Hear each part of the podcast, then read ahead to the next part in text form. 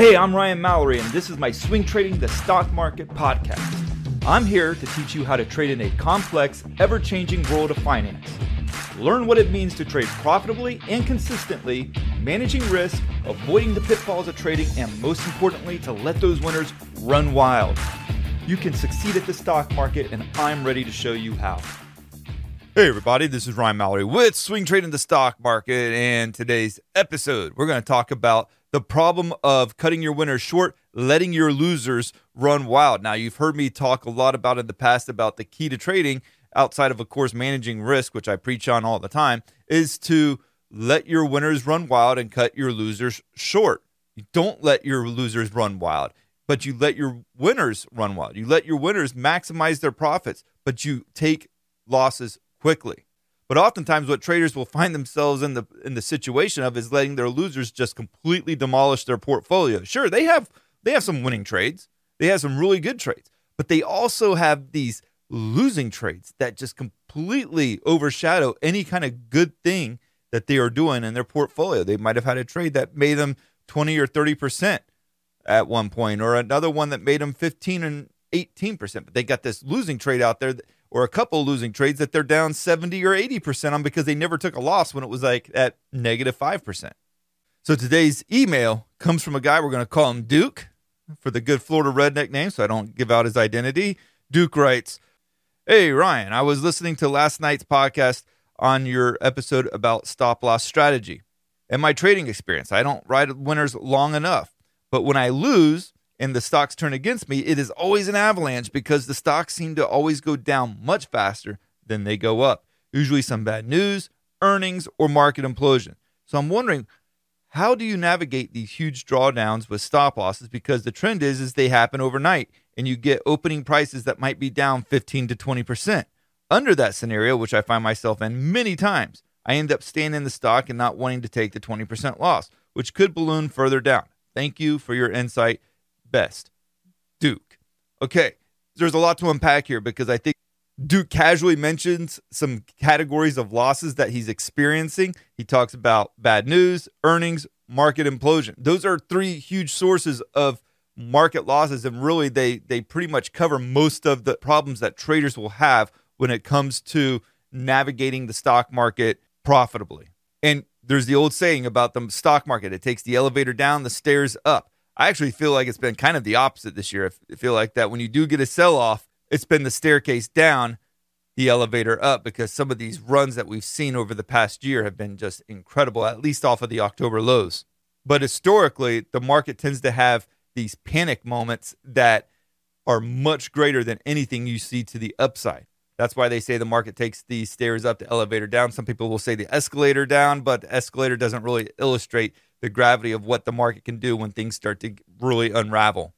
But we got to get to the point in our trading where we're not letting the winners destroy us. If we have a bad year or a year where our profits are not where they need to be, we can't let it be because we let winners run hard against us. It just needs to be because the strategy didn't work that specific year. And there, yeah, there's going to be times where your strategy doesn't work as well as you'd want it to. And that's okay. That's going to happen in different years. Every year, it's different. You're going to have different returns. You don't get the same returns every year. But you don't want your losses or the results that you get from one year to the next to be defined by a handful of losing trades that took you out with 30 or 40 or 50% losses or more. We can't afford to let that happen as traders if we want to make it in the stock market. So, again, he talks about usually some bad news, earnings, market implosion. Let's tackle all of those one by one. First off, Usually he has losses because of bad news. My first question would be what are the quality of stocks that you're trading? Are you trading stocks that have a history of hatred towards them in the stock market? You, are you trading stocks with a history of bad news? There's some stocks that I just won't trade, like FSLY.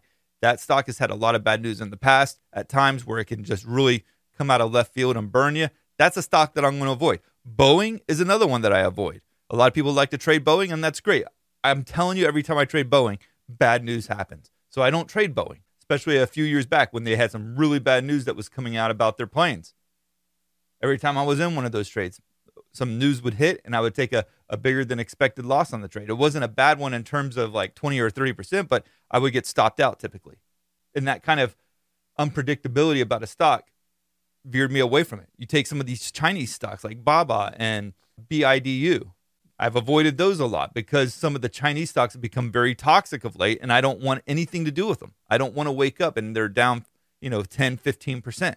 Some of your small cap biotechs, even a lot of your large cap biotechs, I want nothing to do with because of the potential for an FDA announcement to come out. I don't want to have to track all the FDA decisions. I want to trade based off of technical analysis. I don't feel that biotech stocks really allow me to do that with confidence because there's always these news events that can just completely crush or completely make the company, depending on how the FDA, which side of the the ruling that the FDA comes down on on some research that they're doing or some kind of new product they're getting ready to launch. You take regional banks right now. I've traded regional banks plenty of times in the past, plenty.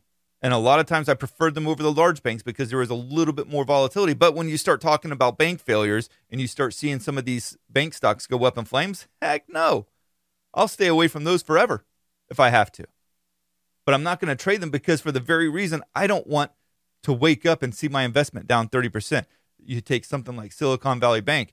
I know that there were some people that were trying to buy the dip on Silicon Valley Bank when it was really starting to crash. They were catching a falling knife, something you definitely don't want to do. Another way to wake up to some really bad losses is when you're trying to time the bottom of a stock rather than letting the stock form its bottom base and then break out.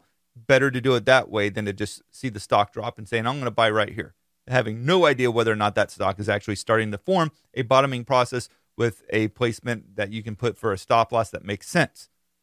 If you can't do that, you can't you can't try to catch a falling knife. But yet people were doing that with Silicon Valley Bank, and I know of one person did it, and then he lost his entire investment because the bank went belly up.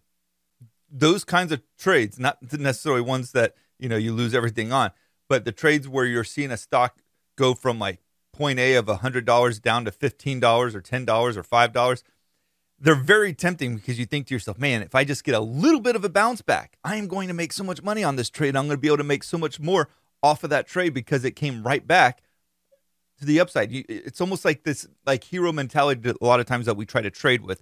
We think to ourselves, man, I can really be a hero if I get into this stock here as it's dropping. Nobody else wants to touch it right now. Everybody's selling it. I'm going to buy it. And there's this saying that everybody attributes to Warren Buffett. He says that, you know, I'm fearful when others are greedy and I'm greedy when others are fearful. And so they equate it to something like the regional banks that are completely imploding. Well, the difference between you, me, and Warren Buffett, you and me, we don't have the billions of dollars at our disposal to be able to say, hey, if I'm wrong about this trade, I still got plenty of other billions that I can fall back on if I'm wrong on. We have to trade like every trade could ruin us because it can.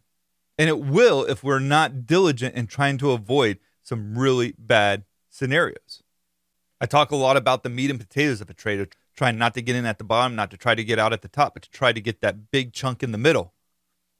When you remember that and you start to see something where a stock is dropping like 50 or 60% and you're tempted to buy it, ask yourself, are you trying to get the appetizers or are you trying to get the meat and potatoes? Because if you go for the appetizers, you're likely to fill up on the appetizers and, and enjoy really the harvest of the meal. The filet mignon, the mashed potatoes, the loaded baked potatoes, or the, you know, the really good stuff that they bring out that you're really there for, not the appetizers, the meat and potatoes.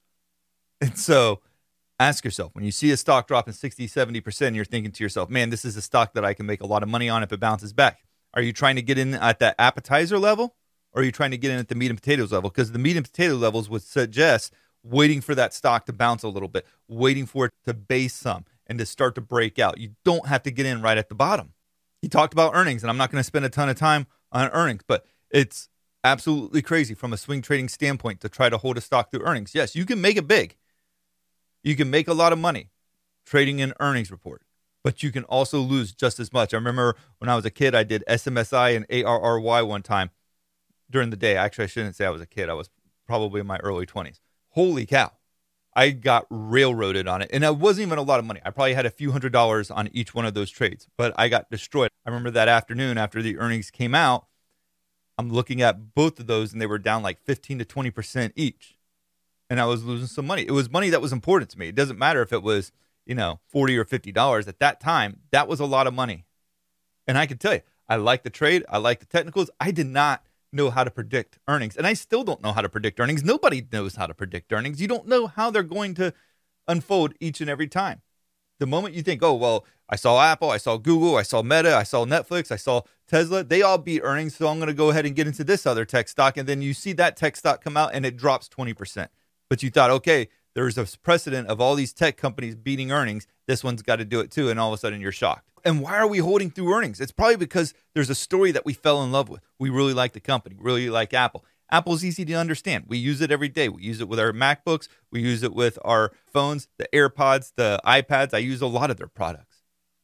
But it's okay to love their products, but it's not good to fall in love with the stock itself. Yes, Apple has treated investors really good, but there's probably going to be a time at some point in the future, maybe very long time from now, where Apple becomes more of like a GE, where there'll be something else that disrupts the marketplace, that becomes the new leader in innovation. And when that happens, you may see Apple shrink back some, but we can't be still married to the stock at that time when that happens. How about market implosion? This guy's talking about how he gets caught in these market implosion scenarios and he starts to lose a lot of money. And yes, you get an S&P 500 that pulls back 5 or 6%, you would think that okay, if all the stocks pull back five to six percent, I'm fine. I can handle some of that stuff. I usually have about a seven or eight percent stop loss on my stocks. That's a little bit more of a stop loss than I would want to use, but I also know that I have a much tighter stop loss than what a lot of people prefer to use. I use it because I want to be able to maximize my reward even more by keeping my stop loss tighter, and, and so I'm very picky about the trades that I get into. But market implosion, you think, like I said, if the market pulls back 5%, if your stocks just pull back 5%, that's great. No, that's usually not the case because usually stocks that we're in, we're in growth plays, we're in trades that have a lot of potential for big moves to the upside for breakouts. And so when the market pulls back 5% or 6% or 7%, we might be looking more at like a pullback of 13, 14, or 15% in our trades. And so it's very easy from a 5% pullback for you to see stocks in your portfolio to pull back 15% or even just 10%. It's still significant. And so when we're in these uncertain times in the market, when the market's pulling back in a big way, I mean, you look at just SPY just right now, coming into this week, SPY pulled back from 444 all the way down to 432. That was about a two and a half percent pullback. For a lot of stocks, that was probably like a, a five to 10% pullback because there's a lot more volatility in those trades. And so when we get into uncertain times, we still have to follow our stop losses. Yes, that's probably going to mean we get stopped out of some trades. But Remember what I say we keep the losses small so that we can let the winners run wild when things perform really well. And if we keep those losses small and we follow our stop losses, then we can avoid letting some of these 4% losses turn into like 10 or 15% losses. And during market uncertainty, when we don't really know what's going on here, how far back is the market going to pull back? Are we looking at a potential top here or something of that nature? Then we need to be scaling back on how many open positions we have. We need to be looking for opportunities to take profits, to be able to scale down our exposure. It's okay to be 90% cash or even 100% cash at times when the uncertainty is extremely high. Because it's during those times you got to let the volatility do the work for you. When the market's selling off really hard, the volatility is ramping up. There's a lot bigger swings in the market. And so when you're seeing a lot bigger swings in the market, and let's say you're short on the market, you don't need to be 100% short to be able to make a good profit off of the market. For much of 2022, I was short. And I made money by just being simply like 10 to 20% long at most of the time. And we have this mentality when it comes to trading that we need to make big, big bets. We need to be like Michael Burry. We all have seen that the movie that he did, The Big Short. And he went huge with a lot of people's money, with a lot of his own money. He went huge shorting the mortgages, the banking industry, and everything else during 2008. And he won big, but he also had huge drawdowns during that time in his account. And there was times where it looked like he was not going to make it. And while it worked out for him, it doesn't work out for everybody like that. And if you're not right, if you're not in the right place at the right time, and you're forced to take those losses, and trust me, those brokerages, when you're leveraged, they are going to force you to take losses. They are not going to let you make them lose a dime of their own but we try to be like Michael Burry. And I have a lot of respect for him. I mean, he made some really good calls. But I also know, too, that's not really something that all of us can do. I know that I cannot use his strategy for my own approach to the trading the stock market. If I did, I would be an emotional basket case. I could not handle that kind of stress. And that's okay. But we have to be able to manage the risk for ourselves and not try to do what you saw in a movie or what you heard of these people when they make these big bets and they get extremely rich to base our own trading decisions off of that similar kind of an approach where we're trying to just get rich off of the market because usually you'll get poor really fast. And trading should be boring. Trading needs to be boring. Yes, there's times of excitement, there's times where you have increased volatility, but by and large, we should be managing our portfolio to where it stays as boring as possible. Because the moment you add too much excitement to it, is probably the time where you're starting to lose control of your portfolio, your trades, and you're setting yourself up for some not so pleasant results. And that includes options trading. How many how many people get into the options trading because they think they can hit it big and they keep losing money? But it's like, well, you can define the downside. You, it's only so much you can lose when you're dealing with premiums. Very true. But people usually trade with too much premiums and they lose way more of that premium than they would ever have imagined losing, and they do it overnight. Options will cause you to go broke in most cases. Most people are not suited to trade options. That's why they have all these disclosures when you're signing up for a brokerage account. They want to know if you're able to trade options. Most people are not. Most people will lose their hide trading options. And if you want to talk about a good way to lose 15 to 20% overnight, trade options. It's better to make a little bit just trading equities than to lose a lot trading options.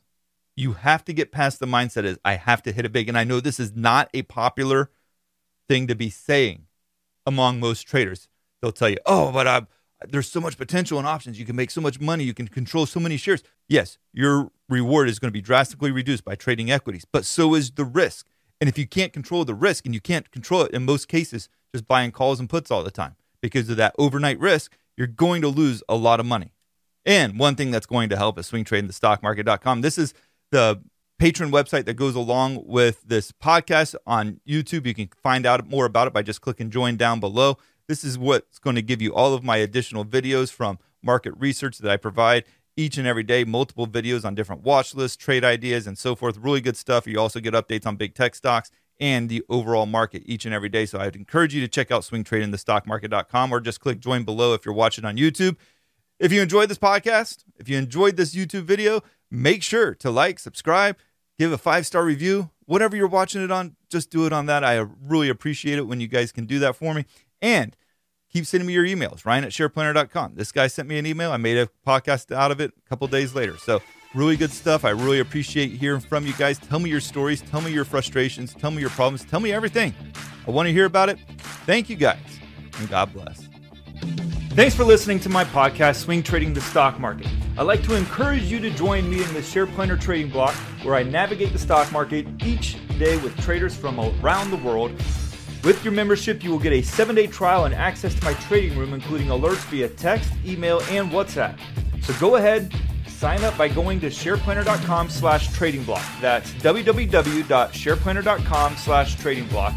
And follow me on SharePlanner's Twitter, Instagram, and Facebook, where I provide unique market and trading information every day. If you have any questions, please feel free to email me at ryan at shareplanner.com.